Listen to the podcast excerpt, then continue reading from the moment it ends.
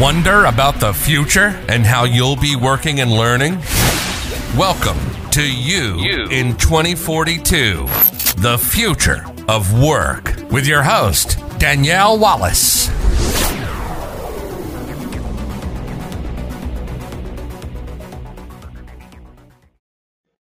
Welcome to another edition of You in 2042, the future of work. Joining me today is David Langels.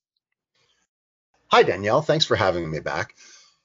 I've been doing adult learning since oh, 92 um, when I started teaching college. And I got certifications in corporate learning, and I have a certificate in adult learning as well. But a lot of the lessons I learned in the college classroom, I've been able to take into adult learning. And there are some things that really bother me that I think people forget about. And that's the topic of today. I love that because as I do look out into the future of work, I'm seeing this amplified issue and this amplified need to drive engagement in our ever increasing distracted environment. What thoughts can you uh, give towards the reluctant learner? Uh, first off, I think that sometimes we forget that some learners are reluctant.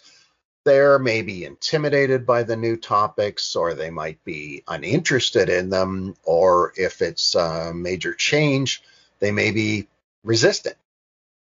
As learning professionals, I think it's incumbent upon us when we're designing the content with the subject matter expert to advocate on the part of the learner. As you mentioned, there's too many distractions. So we need to be able to compete in the marketplace. And we are just one voice screaming for the user's attention. Exactly. This is such an important topic. David, why are you so passionate about this? I learned the hard way School of Hard Knocks.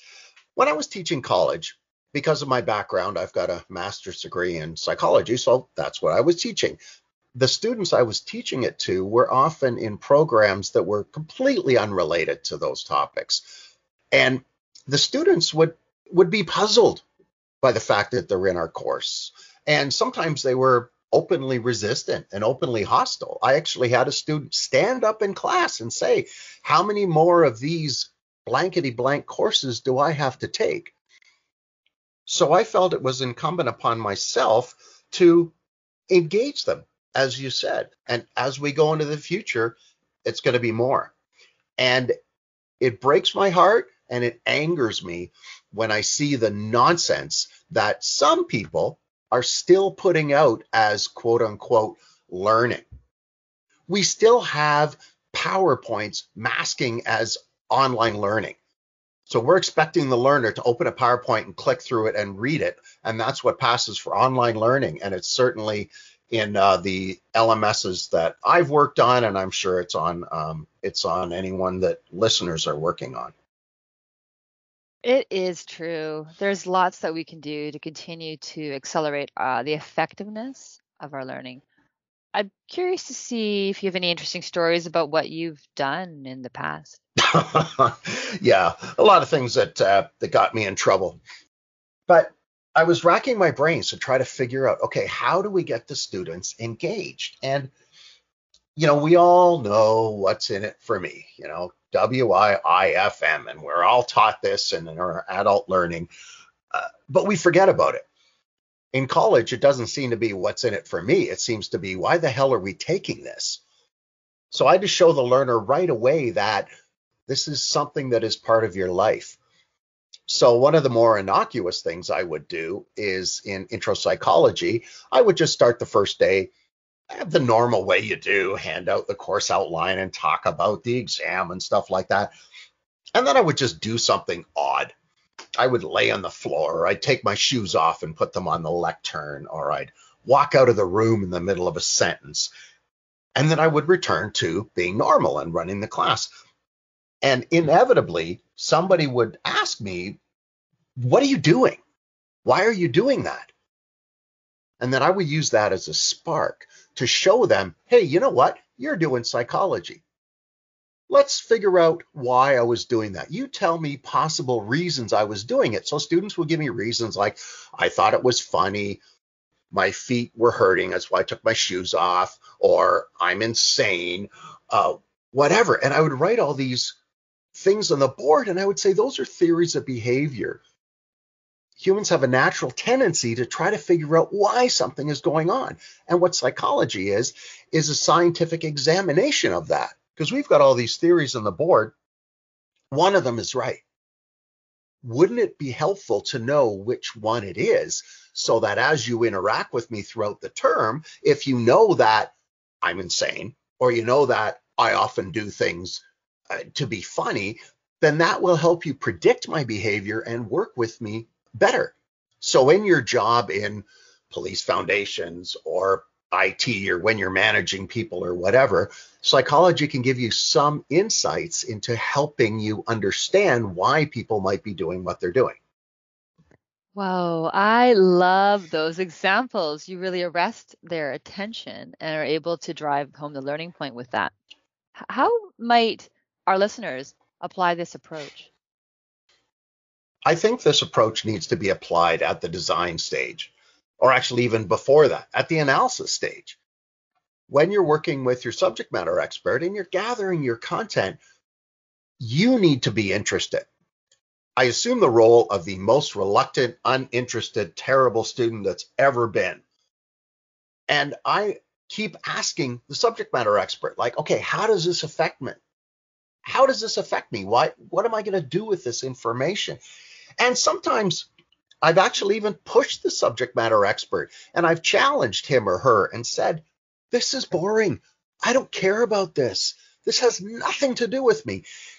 And if you're lucky, you can hit that emotional connection from the subject matter expert. He or she will unleash on you a passionate diatribe on why this matters and how it's going to impact your life. And that's what we have to seize upon we have to seize upon that emotional connection. What would happen if we don't keep this in mind? Well, then we have a lot of the boring, pointless waste of time checkbox training that we have right now.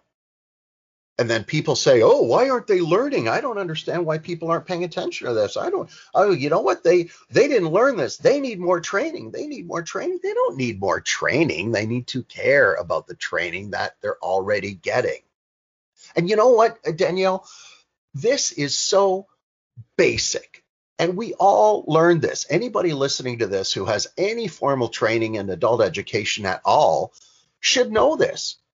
I mean, if you go all the way back to Malcolm Knowles' book, the 1973 book on the adult learner, one of the things he says, his sixth principle of adult learning is adults need to know why they need to learn something. Simple as that. And and you know what? To be blunt, if we're doing training on something that they don't need to learn, why are we doing it? So much of the learning industry is still focused on nice to know, not need to know. And you know, nice to know is fine if it's interesting, if there's some reason they care about it you know, if, if we think about our own regular everyday life, we know that there are certain sounds or places or smells or songs that trigger a meaning because of that emotional connection. If we can get an emotional connection with the training, then they'll remember it. Oh, I got to give you this example. So I was at Costco a few years ago, and this person came up to me and he said, uh, Oh, uh, Mr. Langlots, uh, I was a student in your sociology class at Humber College. And Danielle, this is going back like 20 years.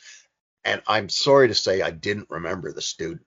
The guy, he calls his wife over and he's like, Oh, this is that teacher I was telling you about. He said, Do you remember the time you jumped on my desk? and I remembered that because I was um, covering just the basic, basic sociology and basic you know theories of society and the bourgeoisie versus the proletariat from Karl Marx, and you know about all the advantages that the bourgeoisie have over the proletariat, and and I could tell the students didn't care about this. And really, it had no purpose to them. So I jumped up on the desk and down, and then I went back to writing on the board. And the student was quite annoyed and said, Why did you do that? What the hell are you doing? I said, Well, I just felt I had to jump on your desk. What are you talking about? And the student said, Hey, if I jumped on the desk, you'd kick me out of class. And I went, Yeah. and when I was at Costco and the guy said, Hey, this is the teacher jumped on my desk, I said to him, I said, And why did I jump on your desk? And he said, Oh, because you were explaining how rich and powerful people in society have a much, uh, can get away with stuff that regular people can't. And nice. I'm like, There you go. You got the learning point. Because he cared about the learning point, because it was so in your face and so shocking that he was connected to it. Now, I don't recommend that people spend their days jumping on desks or doing all kinds of crazy stuff like that. But we have to admit to ourselves that not everybody out there, not everybody in our audience is excited to learn this material. In fact, some of them are scared about it and some of them are quite resistant. They just, hey, I am not learning this. This is a bad idea. This is BS. And we have to find a way to reach them. And if we don't, then we're not accomplishing anything. So true. And these are very tangible principles that we can apply to our own work now that really will set us up for the future of work. I'm taking away three main points. One, to focus the activity or the emotions on that learning point uh, to make the learners care. Yeah.